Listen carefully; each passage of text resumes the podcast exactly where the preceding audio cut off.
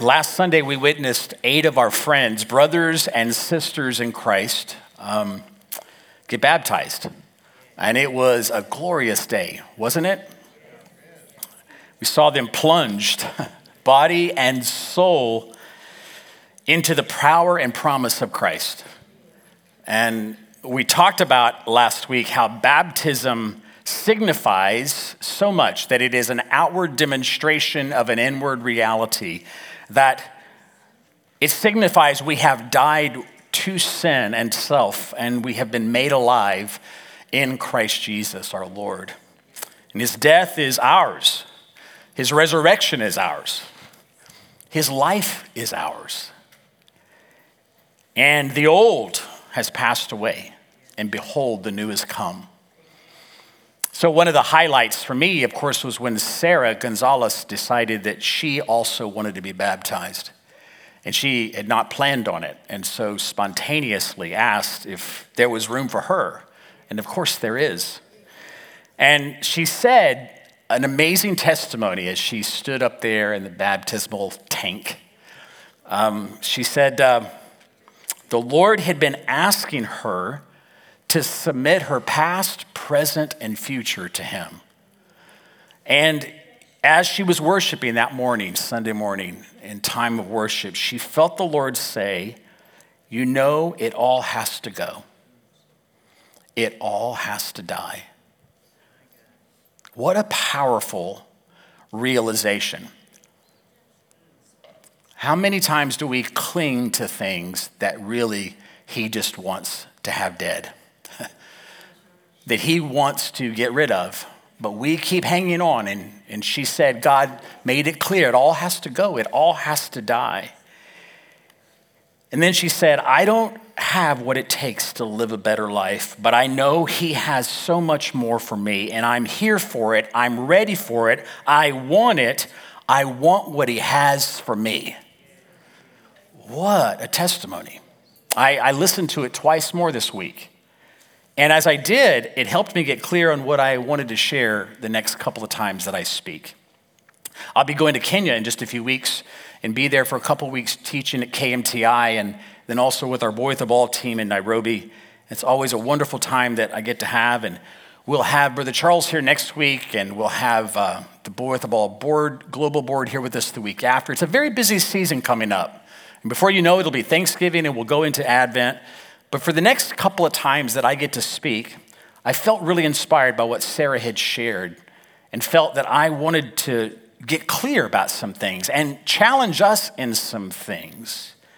That for all of us, every one of us who's accepted Jesus into our lives, who's invited him in, believed on him in our hearts, and confessed him with our mouths, and who are submitted to him and who have submitted our past, present, and future and been buried with him and raised with him in newness of life. All of us who are in that category, we are called to know him and to love him by keeping his commandments, or actually, the keeping of commandments shows that we understand his love.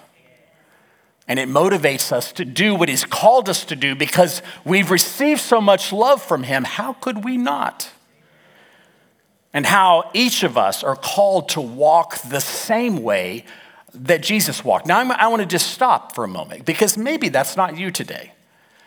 Maybe you haven't decided to follow Jesus as of yet. Maybe you're questioning Jesus. Maybe you are wondering if it's really all that's promised. And maybe you're seeking and searching, and this place is for you too. Because all this does for you today is pull the curtain back a little bit and let you see what it means to follow Jesus and what it means to entrust yourself to Him and invite Him in, not just to be the one who saves you, but the one who leads you and guides you and directs you every day of your life. So, this message is not just for those who are, of the faith, but those who are maybe interested in the faith. And it should help us all. What Jesus has called us to is something that John the Apostle kind of summarized in one of his epistles. In 1 John 2, he said this, and by this we know that we have come to know him if we keep his commandments. Whoever says, I know him, but does not keep his commandments, is a liar, and the truth is not in him. But whoever keeps his word, in him truly the love of God is perfected. And by this we know that we are in him. Whoever says he abides in him ought to walk in the same way as he walked. The same way Jesus showed us how and then called us to do what he did, to walk the way he walked. Walking in the same way Jesus walked is not only proof that we are who we say we are, it's also only possible if and when we abide in him. And so these two are connected. If you don't abide, you'll never keep the commandments. But by keeping the commandments, you are proving that you're abiding in him. Jesus had a lot to say about this abiding, right? He spoke about this a lot to his disciples. He said in John 15, Abide in me, and I in you, as the branch cannot bear fruit by itself unless it abides in the vine. Neither can you unless you abide in me. Now, I don't pretend to be a farmer or the caretaker of a vineyard. But I'm intrigued with the whole idea of a vineyard.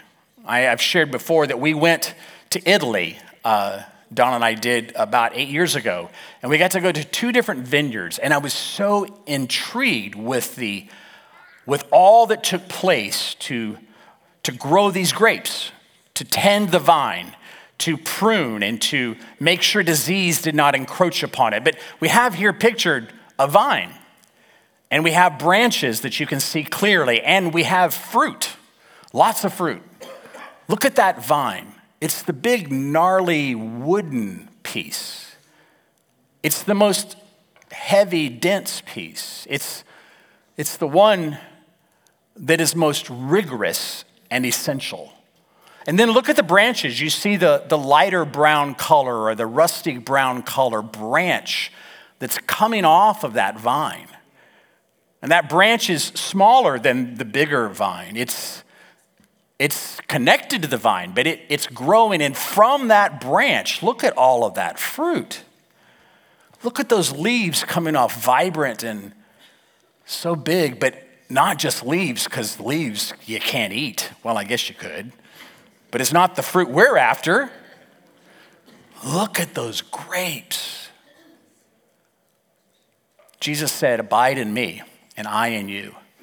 You can't bear fruit unless you're connected to me. You can't obey my commands unless you're connected to me. You won't do what I've called you to do unless you're connected to me. Abiding is more than just showing up to church or being a good person or following a golden rule. It's staying intimately connected with Jesus, remaining in Him, up close and personal, like your life depends on it, because it does. And when you're connected to the vine, there's all manner of vibrancy and nourishment and growth and life and fruit. But when you've separated from the vine, when you've been stripped from the vine, when you've removed yourself from the vine, when you've been cut from the vine, all that awaits you is a slow withering death. And for you to be gathered with all the other dead branches to be burned in a fire. The contrast is stark. When John says we should walk in the same way Jesus walked, it doesn't mean we have to wear sandals and walk on dusty roads. It's not what he's talking about. It means we should reflect the same kind of intimate, abiding relationship that he himself had with his father. It means he shows us how we're to have life by the fact that he stayed so connected to the Father and he says to us, That's the kind of relationship you are to have with me. He made clear this relationship he had with his Father when he said in John 14, The words that I say to you, I do not speak on my own authority, but the Father who dwells in me does his work. Believe me that I am in the Father and the Father is in me. He couldn't be any more clear that his effectiveness in walking the planet, doing the will of God, was that the Father was in him and he was in the Father. That's abiding. He, he's basically saying to them, guys, look, I'm not doing this on my own. The Father dwells in me. He's doing it. I don't speak my own words. I don't do my own thing. I only speak what I hear the Father saying. I only do what I see the Father doing. He is in me, and I am in Him, and I'm counting on Him every step of the way to be at work and to accomplish His will. Jesus walked in complete, unrelenting, unbroken fellowship and dependence upon the Father, who was in Him but honestly, that's one of the hardest things for Christians to figure out how to do. I mean, yes, those that have come to Christ, we have Jesus living in us by the Holy Spirit, and He has come to produce in us, to reproduce the effect of His death and the glories of His resurrection, to live His life in us. But we have a hard time receiving all of that we have a hard time walking it out. We would prefer to do it on our own. I got this. I can do this. Thanks for the salvation, but I got it from here. Thank you, Lord. We somehow think we have the ability to act apart from Him. That God is looking for us somehow like He's helpless and He needs us to perform good things for Him and on His behalf. And if we fail, we figure the whole thing's gonna fall apart, like He can't handle it. And if we do accomplish something great for God, well, He has us to thank for Him. That's arrogant. And it's not what we're called to do. It doesn't look towards the dependence of being in Him, abiding and remaining in Him, it's speaking to independence that I can do it without you. An abiding, unrelenting dependence on the indwelling Spirit of God, always at work in us, reproducing that value of His death and that power of his resurrection. That's what abiding, that's what remaining, that's what fellowshipping Jesus looks like. It is complete and utter dependence upon Him. And the only way we will be obedient, walking the same way that He did, is if we remain in Him, where the power of His love is perfected in us. And when we abide in Him this way, we start seeing ourselves walking differently, talking differently, acting differently. It's not that we kept these rules so He'd be pleased, it's that we've realize we can't live without Him, and now He is changing us from the inside out. We start seeing ourselves walking in a manner worthy of our call, and start seeing ourselves as walking in step with Him, in step with His Spirit. We start seeing ourselves walking in the same way Jesus walked. The same way. So that's the introduction to this sermon series. Jay is very excited because he thinks we're going to go long today, but we're not. I do want to look at one particular way that Jesus walked and learn from him how he walked, that we might do it just like him. If you have your Bibles, you can turn with me to John chapter 5. We're going to read about nine verses. Bible or device, or you can just follow along on the screen. After this, there was a feast of the Jews, and Jesus went up to Jerusalem. Now, there is in Jerusalem by the sheep gate a pool, in an Aramaic called Bethesda, or in some versions, Bethsaida, which was five roofed, has five roofed colonnades. And in these lay a multitude of invalids blind, lame, and paralyzed. Now, in the margin of your Bible, it probably says something like this. Some manuscripts insert this part waiting for the moving of the water. For an angel of the Lord went down at certain seasons into the pool and stirred the water. Whoever stepped in first after the stirring of the water was healed of whatever disease he had. One man was there who had been an invalid for 38 years. And when Jesus saw him lying there and knew that he had already been there a long time, he said to him, Do you want to be healed? The sick man answered him, Sir, I have no one to put me into the pool when the water is stirred up, and while I am going, another steps down before me. And Jesus said to him, Get up, take your bed, and walk. And at once the man was healed, and he took up his bed and walked. Now that day was the Sabbath. Now, I normally don't uh, endorse certain depictions of Jesus uh, walking in film form, walking here on the earth. Um, there's a lot of them out there.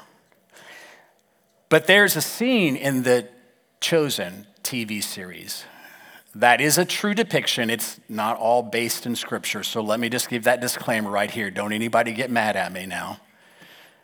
But there's a scene that is such an amazing depiction of this scene that I'd like for us to watch it right now.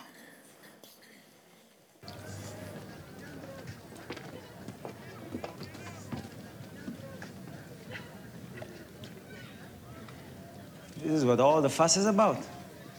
An oversized mikveh. I have a feeling we haven't seen it all yet.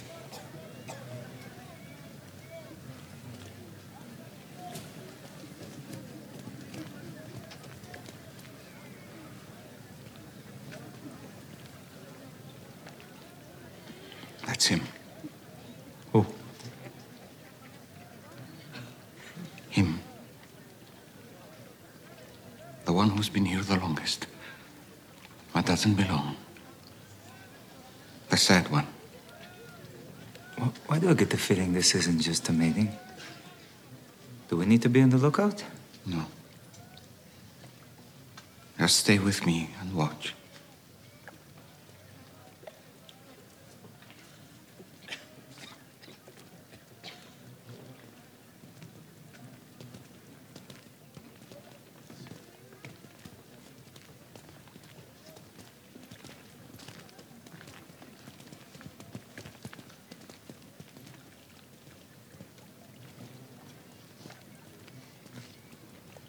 Shalom. Me? Yes.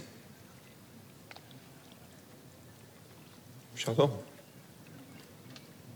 I have a question for you. For me. I don't have many answers, but I'm listening. Do you want to be healed? Who are you? We'll get to that later. But my question remains. Will you take me to the water?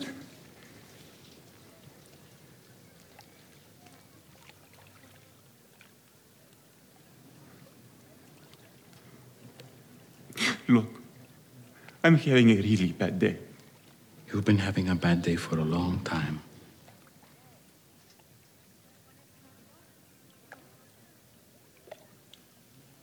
So? Sir, I have no one to help me into the water when it's stirred up. And when I do get close, the others step down in front of me. So Look at me. Look at me. That's not what I asked.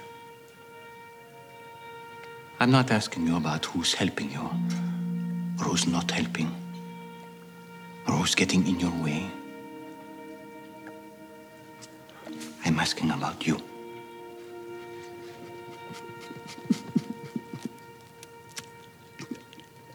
I've tried. For a long time, I know. And you don't want false hope again, I understand. But this pool, it has nothing for you. It means nothing. And you know it. But you're still here.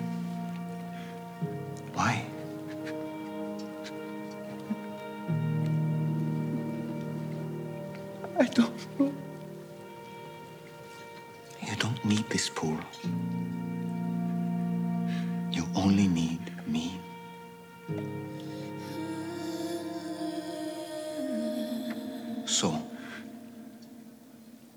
do you want to be healed?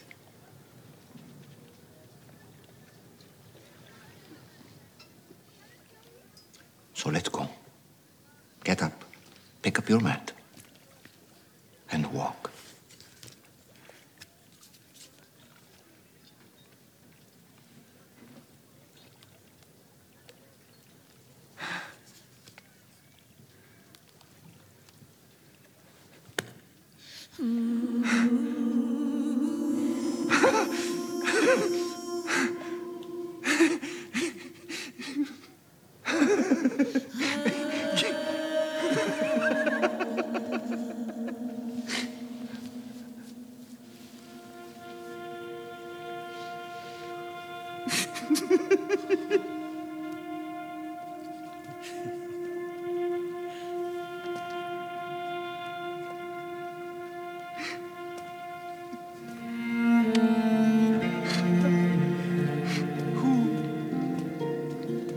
to walk, like he said.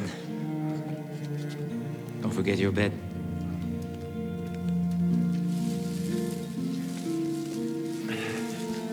Why does this matter? Because you're not coming back here. That life is over. Everything changes now. You're not coming back here. Everything's changed. I love what he said at the beginning, and I know these are not in the Bible, but that's him, the one who's been here the longest but doesn't belong. In every situation, Jesus walked the planet. He knew what the Father wanted done. And he set out to do it, to say the word, to perform the miracle, to bring the kingdom to bear in people's lives. Henry Blackaby says Jesus was the Son of God, yet he never took the initiative to dream a dream or launch a new ministry. He lived his life in absolute dependence upon the Father. And we see it here in this scene at the pool of Bethesda. Jesus not doing his own thing, but locking in on one man. One man the Father had chosen for this moment. Of course, the video shows that not everybody's happy about it. You notice the Pharisees standing in the background, the religious leaders peering over to see what was happening. They weren't having it. They're like, mm, nuh-uh. We don't do healings on Sabbath. Maybe you should come back the next day. And then they start questioning the man. He's like, I don't know. I, I just, you know. They're mad that he picked up his mat after 38 years of being paralyzed and carried it because he did it on the Sabbath. And then they questioned Jesus by whose authority did you decide to do this on the Sabbath to heal this man? And here's what Jesus said that reinforces the whole idea that Jesus only did what the Father wanted him to do. He said, Truly, truly, I say to you, the Son can do nothing of his own accord, but only what he sees the Father doing. For whatever the Father does, that the Son does likewise. For the Father loves the Son and shows him all that he himself is doing. The greater works than these he will show him, so that you may marvel. This room is full of sick people, but he doesn't heal everybody. He locks in on just one man and he heals him. And, and then he says, I only do what the Father is doing. Now, I, there are other times throughout the Bible where Jesus healed everybody. So, if you're thinking about a pattern for how things should happen, uh, be prepared to have your mind blown. Because Jesus doesn't always do it the way we think he should do it. He only does what the Father is doing. And he only, at this moment, heals this one man. Now, this is something that we have to get better at. We have to learn what the Father is doing. And that's the first thing I want you to remember from this walking the way Jesus did. We have to ask ourselves, we have to discern what is the Father doing? As Jesus' disciples, we have that opportunity to know and to walk with Him into what He is doing. How? The same way Jesus did. He stayed so close with the Father. The Father was in him, he was in the Father. There was no separation. There was no space between them. There was no light between him. They were together. Are we together with him? Do we want to know what the Father is doing? Then stay and abide and remain in him, and he will remain in us. This is something we have to get better at, discerning what the Father is doing. It's absolutely critical because, as Pastor Jon Tyson says, we will either have too much confidence and assume we already know what God is doing, or we will have no confidence and assume God is doing nothing. And the goal is to have spiritual precision. I love that phrase. To determine in the moment what exactly the Father is doing.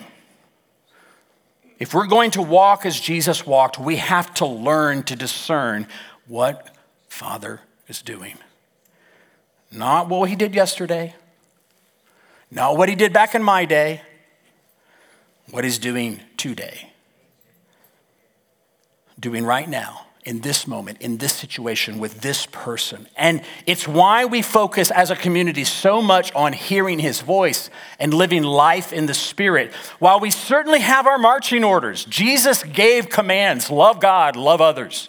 And go, make disciples of all nations, teaching them all that I've taught you, baptizing them in the name of the Father, the Son, and the Holy Spirit. That is certainly a marching order for each of us as followers of Jesus.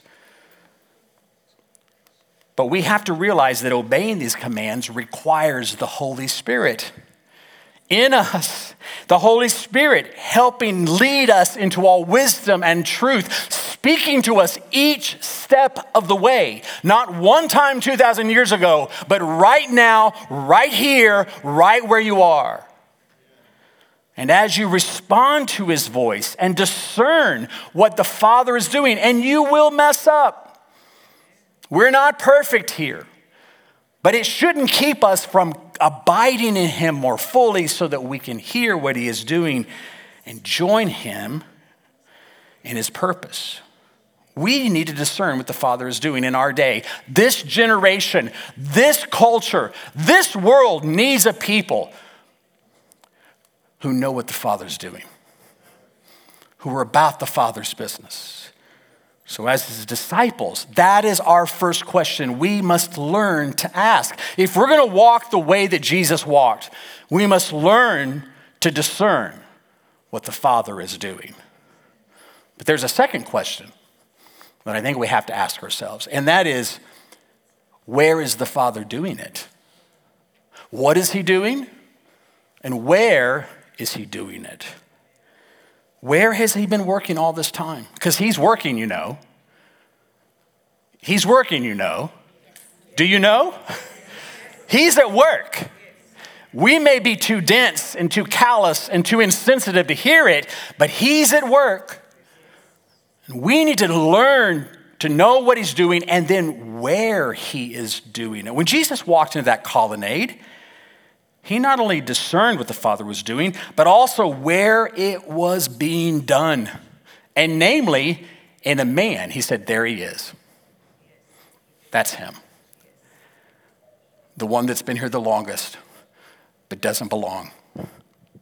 I realize that's depiction, but it's good writing, isn't it? No, come on now. Yeah. I know it's not the Bible, but I kind of like it was. Um, Jesus knew what the Father was doing and where he was doing it. The people who assume that God would have us every time in every place do everything oftentimes interfere with what God wants done. You know the kind. I, I mean, I, I had someone want me to platform a college evangelist, college campus evangelist one time. And his only approach is to just go and scream at college students and tell them to repent or they're going to go to hell. And I listened to his messages and I thought, he's doing more harm for the kingdom than help. I, I understand that there is an apt word in a right moment when God can use it, and it doesn't matter how it's said. But the fact of you're being insensitive and not knowing what the Father's doing in their personal lives that are out there you're preaching to, and you just want to scream at people and tell them to repent, to turn or burn, I don't think that's what God has in mind for us to preach the gospel. Those that think that they have to do it every way, the way they've done it before, may be doing more harm than good.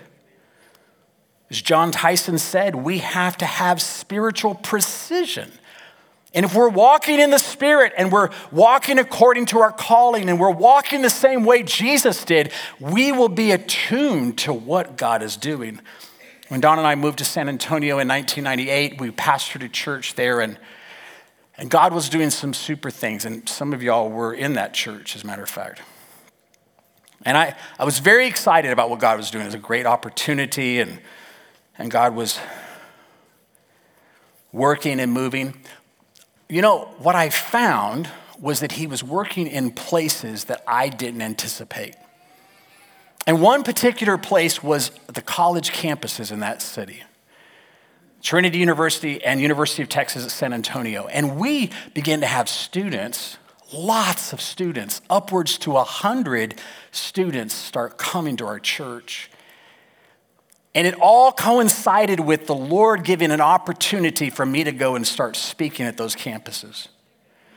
I am not a great speaker. I don't think that that's what happened, but God was doing something, and He was doing it someplace I didn't think would be the place I'd be. But that's where he was doing it. And if I want to be where the Father is doing things, I have to be prepared to go where he's doing it. The last question we need to ask ourselves what is the Father doing and where is he doing it? Is simply, who is the Father giving you?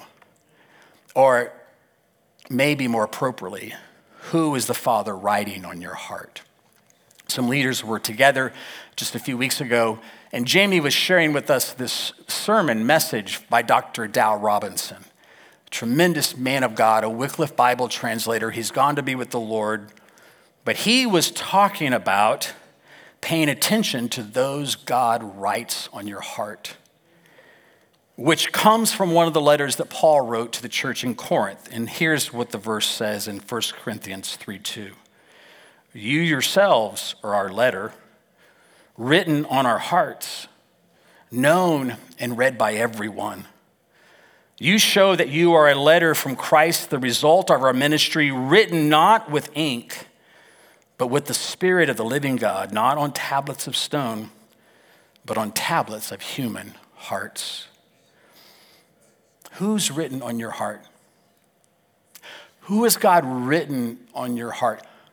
Whose heart are you written on? It sounds like Paul was walking as Jesus had walked. He was discerning what the Father was doing. He was discerning where the Father was doing it, and he was certainly discerning those God had given him, those that had been written on his heart. I watched this happen in so many facets of our community. As I mentioned last week, Leo and Angela have leaders in China that they're still connecting with. And when I'm with them, visiting with those and sharing and praying and seeing what the Lord would do, it's so evident that God has written them on the West's heart. And when I see Anna consider going to Lebanon, and hear the call of God and hear Him over the course of many years, knowing what she was made to do and how God has been conditioning and preparing her for it, it is so evident that God has written them on her heart. And when I go to Kenya and teach Bible students, pastors, and leaders from that nation, and have had the privilege to do that many years now, and God points out one or two, and He has. I would love to help and stand with all of them, but one or two, one in particular, a young man named Evans, that God wrote on my heart. And for the last several years, Donna and I have been able to support him as he's gotten married and started a family. He was just a poor kid. And now God has raised him up and he is helping lead a church in his small little village, living in a mud hut with a little plot of land. But God is doing such great things. And I think, God wrote him on my heart. Who is written on your heart? Who is God given to you? And who did God give you to? We have to pay attention to these things. So let me ask again what is the Father doing in your life, in your family, in your friendships, with your coworkers? What is the Father doing? How much time do you spend inquiring of Him, asking Him, abiding in Him, that you might be attuned to what the Father is doing in the moment that it occurs? What is the Father doing? Secondly, where is the Father doing it? Is it in your job? Is it in your career path? Is it in your neighborhood? Is it in your school? Is it at Sarah Court? Or Garden Plaza? Or at an ESL class on Tuesday nights? Or in a classroom downstairs of a missional school started by Pete? And finally, who is the Father written on your heart? If we're going to walk in the same way that Jesus walked, we have to ask these questions and answer them. We have to know more fully what the Father's doing and where He's doing it and who He's given us. Because if He gave us everyone, we probably wouldn't make it. But I have a feeling He gives each of us at least someone, and we need to pay attention. Just as Jesus did nothing that the Father wasn't doing and spoke nothing that the Father wasn't speaking, may we also follow in the same way that He did. Amen. My wife is going to come, we're going to pray for you this morning and believe God to take these things and not only question us with them, but then empower us with His Spirit to be able to walk in them. I was reading something earlier this week, and um, this person was describing looking for what God is doing. And she had a phrase that made me laugh. She said, It's not like finding Wally. Sometimes we think this act of looking for what God is doing is like finding a needle in a haystack. But the reality is, it's finding the needle He's assigned to you in a stack full of needles. He's everywhere, He's at work everywhere. It's actually not hard to see what He is doing. The part that sometimes catches us up is what is He asking me to do? What is He asking you to do? That's true. In Ephesians 1 5, it says, God decided in advance to adopt us into his own family and bring us to himself through Jesus Christ. This is what he wanted to do. And it gave him great pleasure.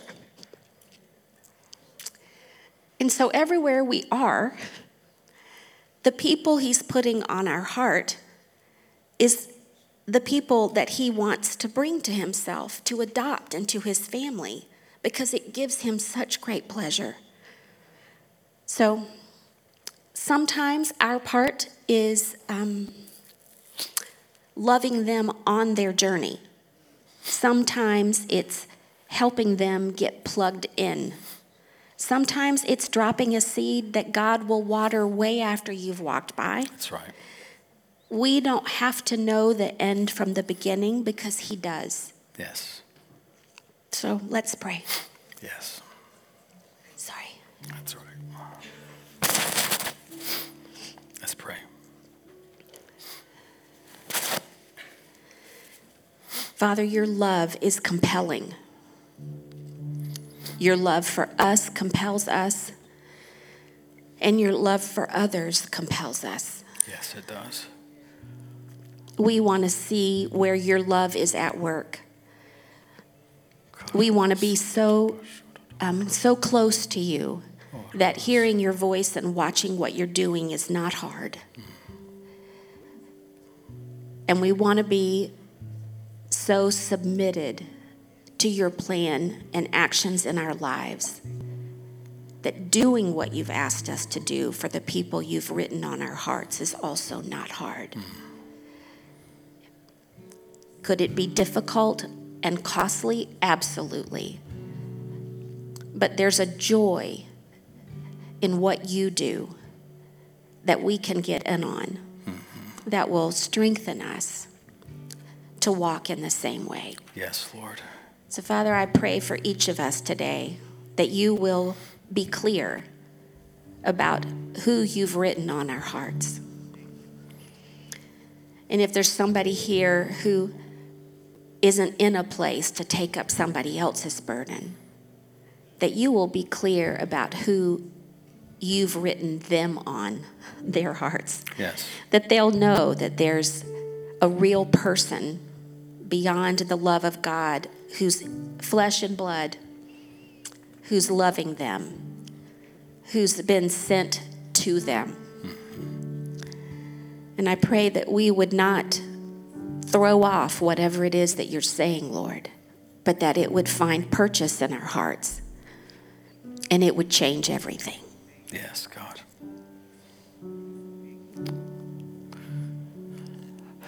Lord, I thank you that we can know what you're doing. You don't keep it a secret from us. We oftentimes are too preoccupied to pay attention. Forgive us for that. But Lord, we really earnestly want to know what the Father is doing and join Him in it. We want to walk the same way that Jesus walked, knowing what He's doing and where He's doing it, speaking the words that He speaks and doing the things we see Him doing. The Father was loving, He was saving, He was redeeming, He was sending. He did all those things for us that we ourselves could receive the life and the love and the light. And now, those things that we see the Father doing, you've called us to go and do. To declare the light and the life and the love of Jesus. I pray, Lord, that you will help us as a church community to respond to what you're saying. And Lord, I pray for anyone here today that does not know you, that is not surrendered their heart and life to you, has not bowed their knee to Jesus, who has not asked him in to save and to be the king of their heart. I pray, Lord, that today your Holy Spirit will keep speaking, keep knocking, that they would respond to you, Lord, receiving you into their life. We ask these things in Jesus' name. Amen.